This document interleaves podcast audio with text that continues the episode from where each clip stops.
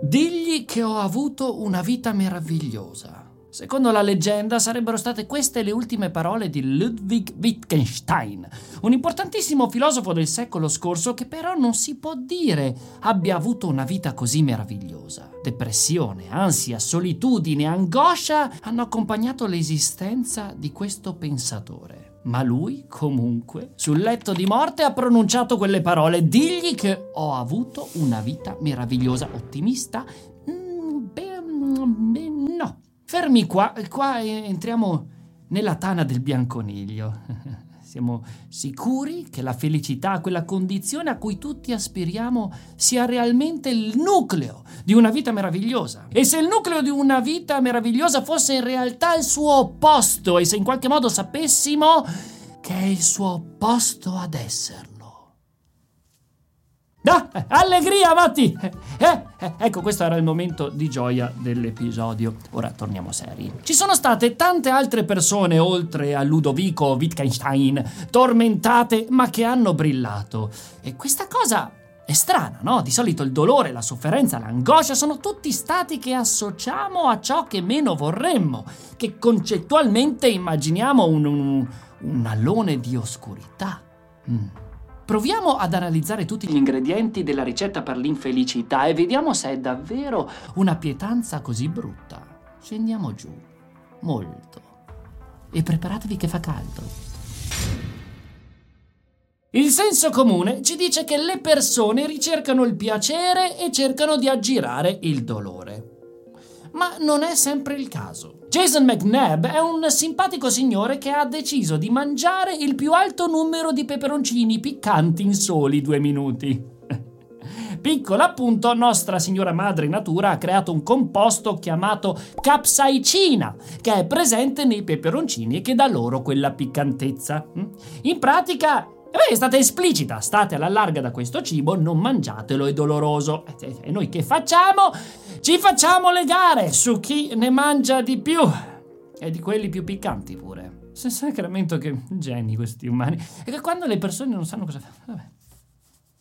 In realtà tutto questo eh, ha senso, perché la connessione tra dolore e piacere è profondamente radicata nella nostra biologia. Quando proviamo dolore, tipo che so, quando ci scottiamo, si attivano alcune delle stesse aree cerebrali che si attivano quando proviamo piacere e viceversa. Tranne quando sbattiamo il mignolino del piede, lì si attivano solo le aree del dolore e la memoria semantica recupera la lista dei santi da richiamare a voce alta. In risposta al dolore, il nostro cervello libera un cocktail di neurotrasmettitori. Attenti. Endorfine inibiscono le trasmissioni dei segnali del dolore e stimolano alcune aree del sistema limbico e della corteccia prefrontale, le stesse aree in cui in parte risiedono il nostro gusto per la musica e per l'amore. L'amore. Adrenalina, la conosciamo bene, accelera il nostro battito cardiaco e provoca quello stato di incredibile eccitazione, tipo io quando faccio i video. Ed infine lei, definita la sostanza della beatitudine, l'anandamide, dal sanscrito ananda, beatitudine interiore, che provoca sensazioni di estremo relax. Pensate che si lega agli stessi recettori ai quali si legano le sostanze rilasciate dopo l'assunzione di marijuana, eh? E piano con i commenti qua sotto, vi prego, che me lo accano tutto. La cosa interessante è che tutto questo vale anche per le sofferenze psicologiche, per cui molto spesso si attivano le stesse aree del dolore di quelle fisiche. È un paradosso biologico, il dolore causa il piacere, o meglio, è piacere? Ah, siamo proprio strani. Ora, non partite a farvi del male, eh? Non siamo qui ad elogiare comportamenti autolesionisti. Fermi! Lo psicologo canadese Paul Bloom fa una differenza che, per quanto scontata, è bene tenere a mente. Lui distingue tra chosen and unchosen suffering, cioè una sofferenza voluta ed una non voluta. La prima è quella che andiamo a cercarci, ovviamente, che incontriamo eh, beh, sulle montagne russe o durante un allenamento o anche in alcune pratiche sessuali. La seconda è quella che ci viene scagliata addosso dalla vita, eh? ma è una gioia, che non costruiamo noi in prima persona, alla quale possiamo solo adattarci. Sempre tranne il mignolo del piede lì, col c***o che ti adatti al male di vivere di una vita compresso in una manciata di secondi. Bloom specifica anche un'altra cosa però, la, la sofferenza scelta e anche la sofferenza non scelta, per quanto possa essere tragica, sono estremamente utili a rafforzarci. In che senso però?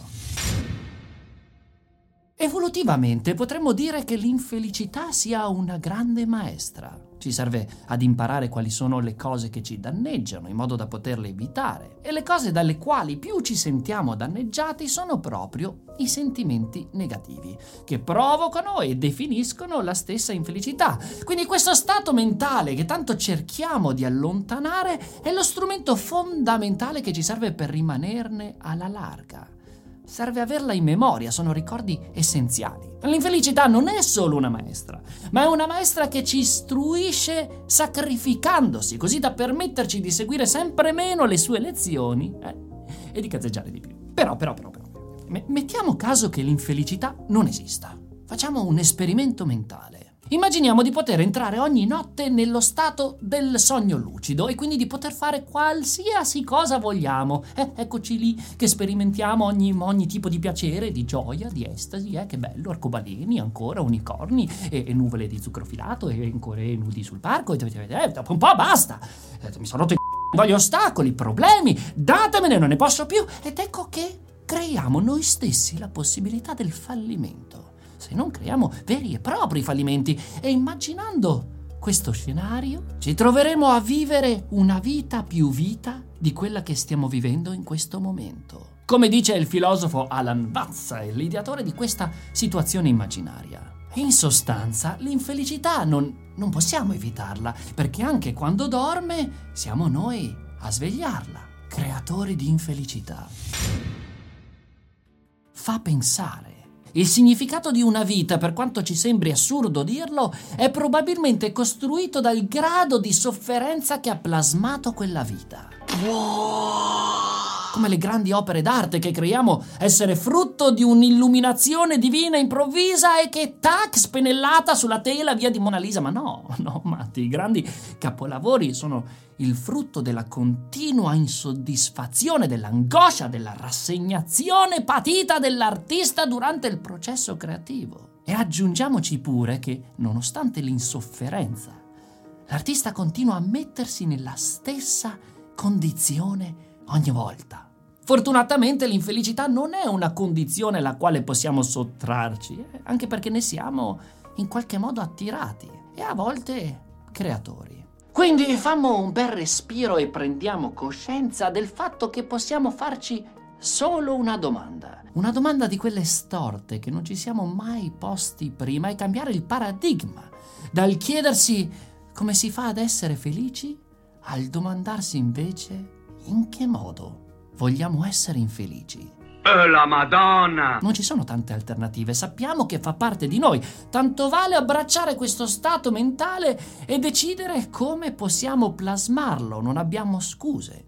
Eh, sta a noi scegliere se lasciare che questo stato mentale diventi una gabbia e diventare vittime indifese della condizione umana, lamentandoci e gonfiandoci della nostra sofferenza, o sfruttare questo incredibile dono camuffato da maledizione usandolo per ergerci sulle vette più alte di una vita degna di essere vissuta.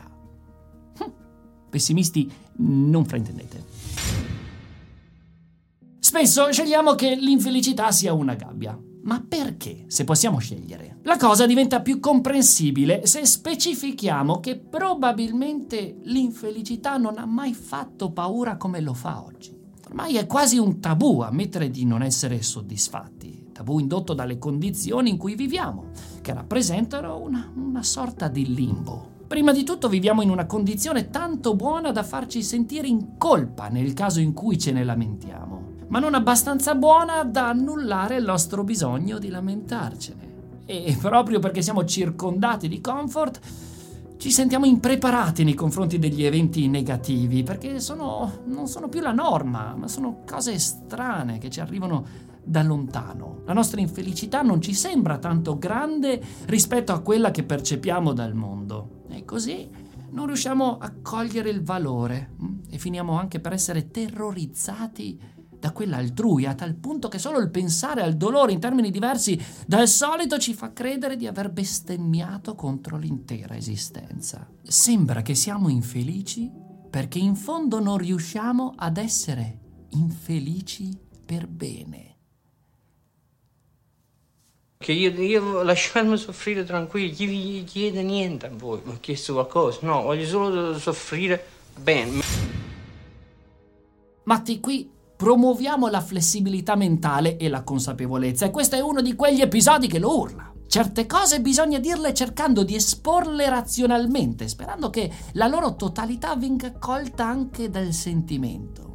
Diventa più facile se riusciamo ad allargare le nostre visioni di concetti ai quali di solito leghiamo un solo significato. Ma anche questo allargare causa sofferenza, perché, eh, perché mettiamo la mente in una condizione di stress, una condizione di disagio, fatica cognitiva, quel che serve, perché è necessario e in fondo sappiamo che ne abbiamo bisogno, perché con il giusto mindset è possibile sopportare anche il peggiore degli inferni della vita, senza però subirlo, ma utilizzandolo, lasciando che l'infelicità esegua il suo compito, accogliendone il ruolo con consapevolezza, così che la felicità possa finalmente pian piano fare capolino. Il tutto con intrigo, curiosità, coraggio e anche un pizzico di ego, che per accettare di avere un gusto così, beh, come quello per l'insoddisfazione e l'infelicità, forse non può fare che bene. Che poi siete qui, eh, che con questi episodi il pensiero viene sempre messo un po' in crisi, no? C'è sempre un po' di qualcosa di storto nello stomaco quando cliccate play su questi episodi, lo so, ma continuate pure, che tanto si torna sempre dove si è stati male.